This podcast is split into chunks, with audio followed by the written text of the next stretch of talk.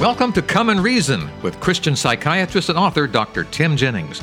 Together, we will reason through complex issues to find evidence based answers that harmonize Scripture, science, and our life experiences. I'm your Come and Reason host, Charles Mills. This program is sponsored by Come and Reason Ministries. Today, we conclude our three part series entitled Healing a Broken Heart. This series was created by Dr. Jennings when he spoke to a very appreciative audience at the Chapel Oaks Seventh day Adventist Church in Shawnee, Kansas, not too long ago. On our first two programs, we learned that when dealing with a broken heart, whether that heart was broken by the death of a loved one, divorce, loss of dreams, or one of the many other ways that our hearts can be shattered, there are steps we need to take to save both our sanity and our sense of reality. Step number one stand your ground. Don't run away from pain, lean into it. Step two be truthful. Don't depend on how you feel to create your reality. Step three enlarge your perspective to include trusting God with outcomes. Step four move on, say goodbye, create a new future for yourself by letting go of the past. Now we join Dr. Jennings for the next step for healing a broken heart. Let's listen. Step five be hopeful. Hopeful here and hopeful for eternity.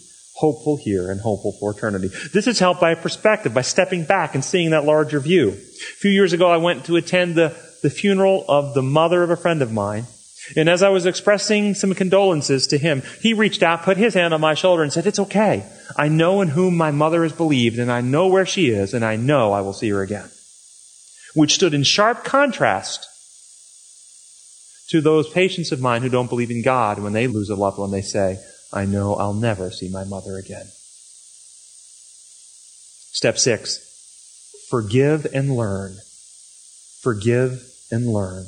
Forgive others, forgive self, and learn from experience.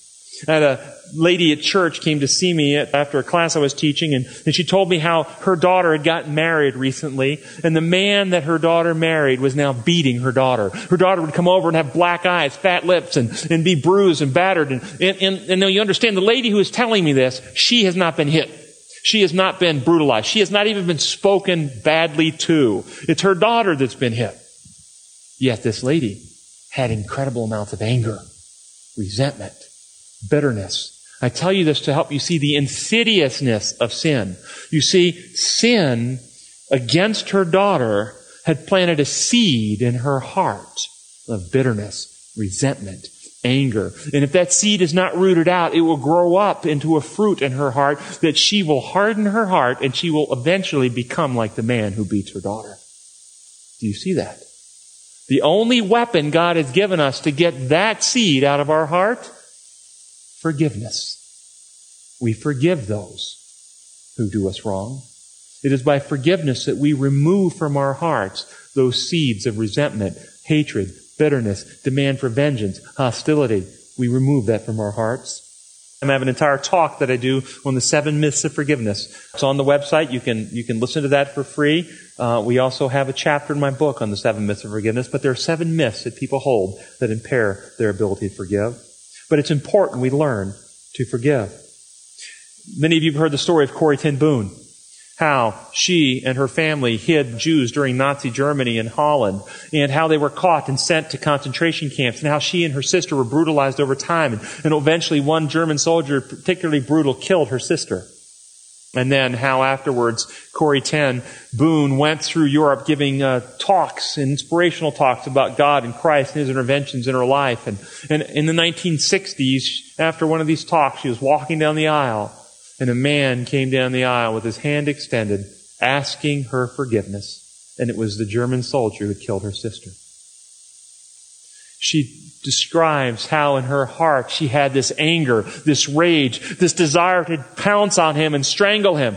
But she realized in her judgment, mean, see feelings, feelings tempting, she realized in her judgment that this was not Christ-like. That she was in a desperate struggle and she set one of those emergency prayers. Anybody ever had emergency prayer? Okay? She sent an emergency prayer, Father, I need your help. Help me forgive. And she said at that point, it took every ounce of her willpower, power of choice. She chose to extend her hand. And as their hands grasped, she describes, it was like bursting of a giant bubble. All the anger, all the resentment, and she had an overwhelming peace that had come upon her. And she was freed herself by forgiving him.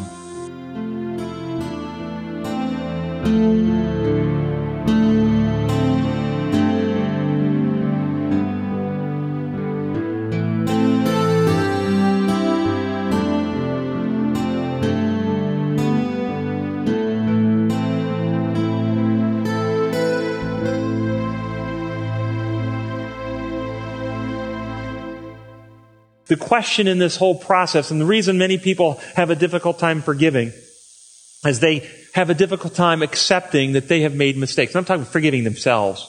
They look back and they go, how could I have been so stupid? How could I have done this? They, they continue to beat themselves up. I, I knew better. Why did I do this? We have to remember the difference between the mature and the immature.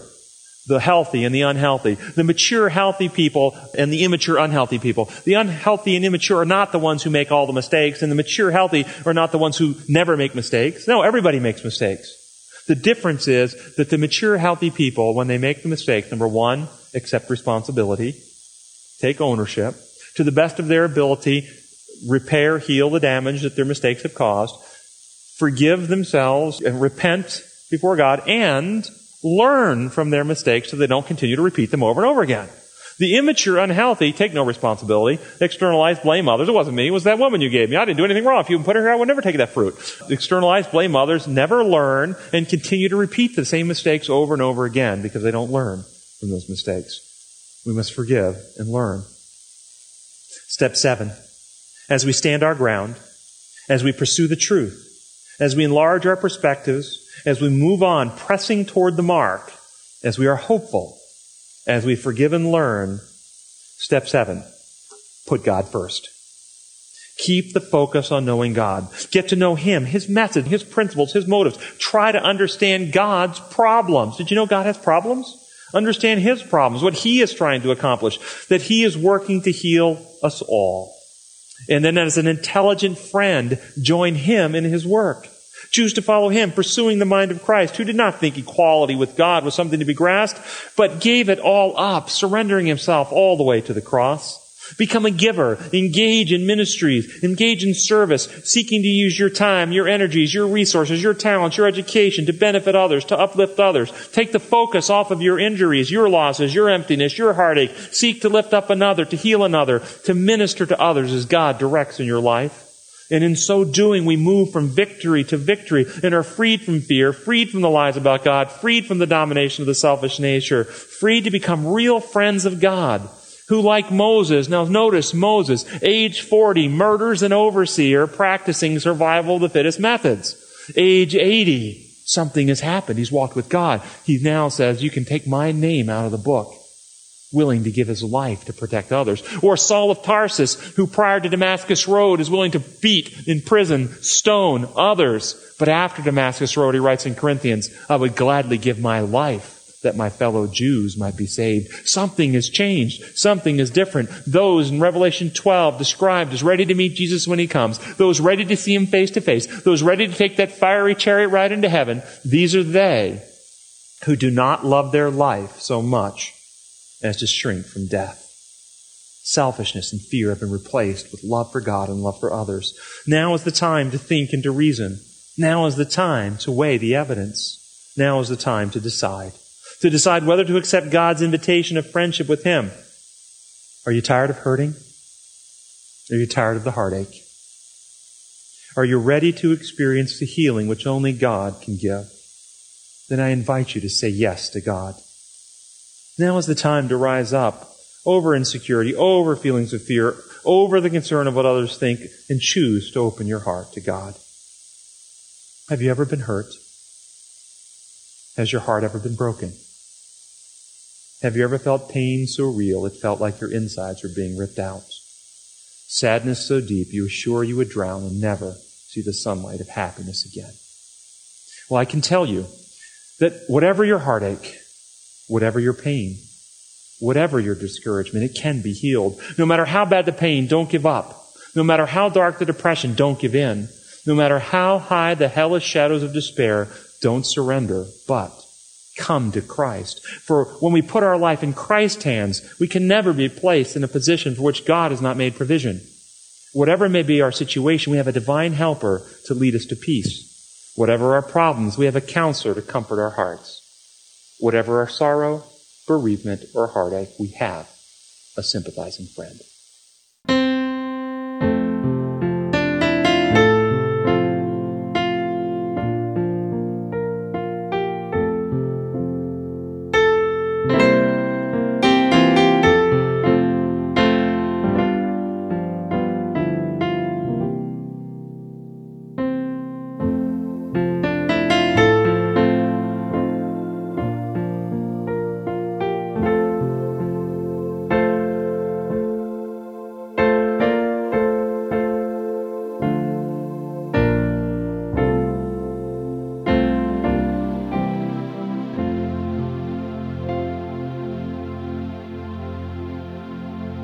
Gracious Heavenly Father, we open our hearts to you now, and we pray for your healing. Take the broken pieces of our hearts, heal them back into your original design. Comfort us, restore us, help us experience your love that we now can become channels, conduits of your love, love others as you have loved us. We pray in your holy name. Amen.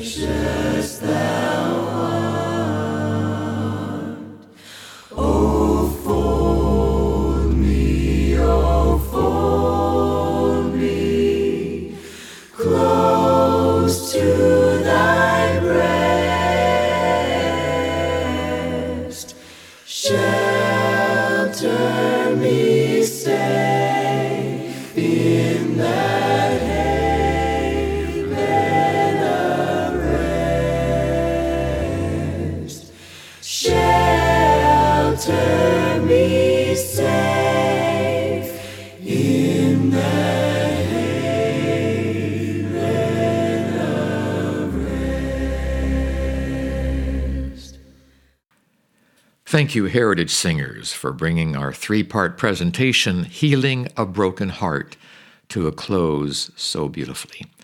The series was taken from a live presentation that Christian psychiatrist and author Dr. Tim Jennings shared at the Chapel Oaks Seventh Adventist Church in Shawnee, Kansas.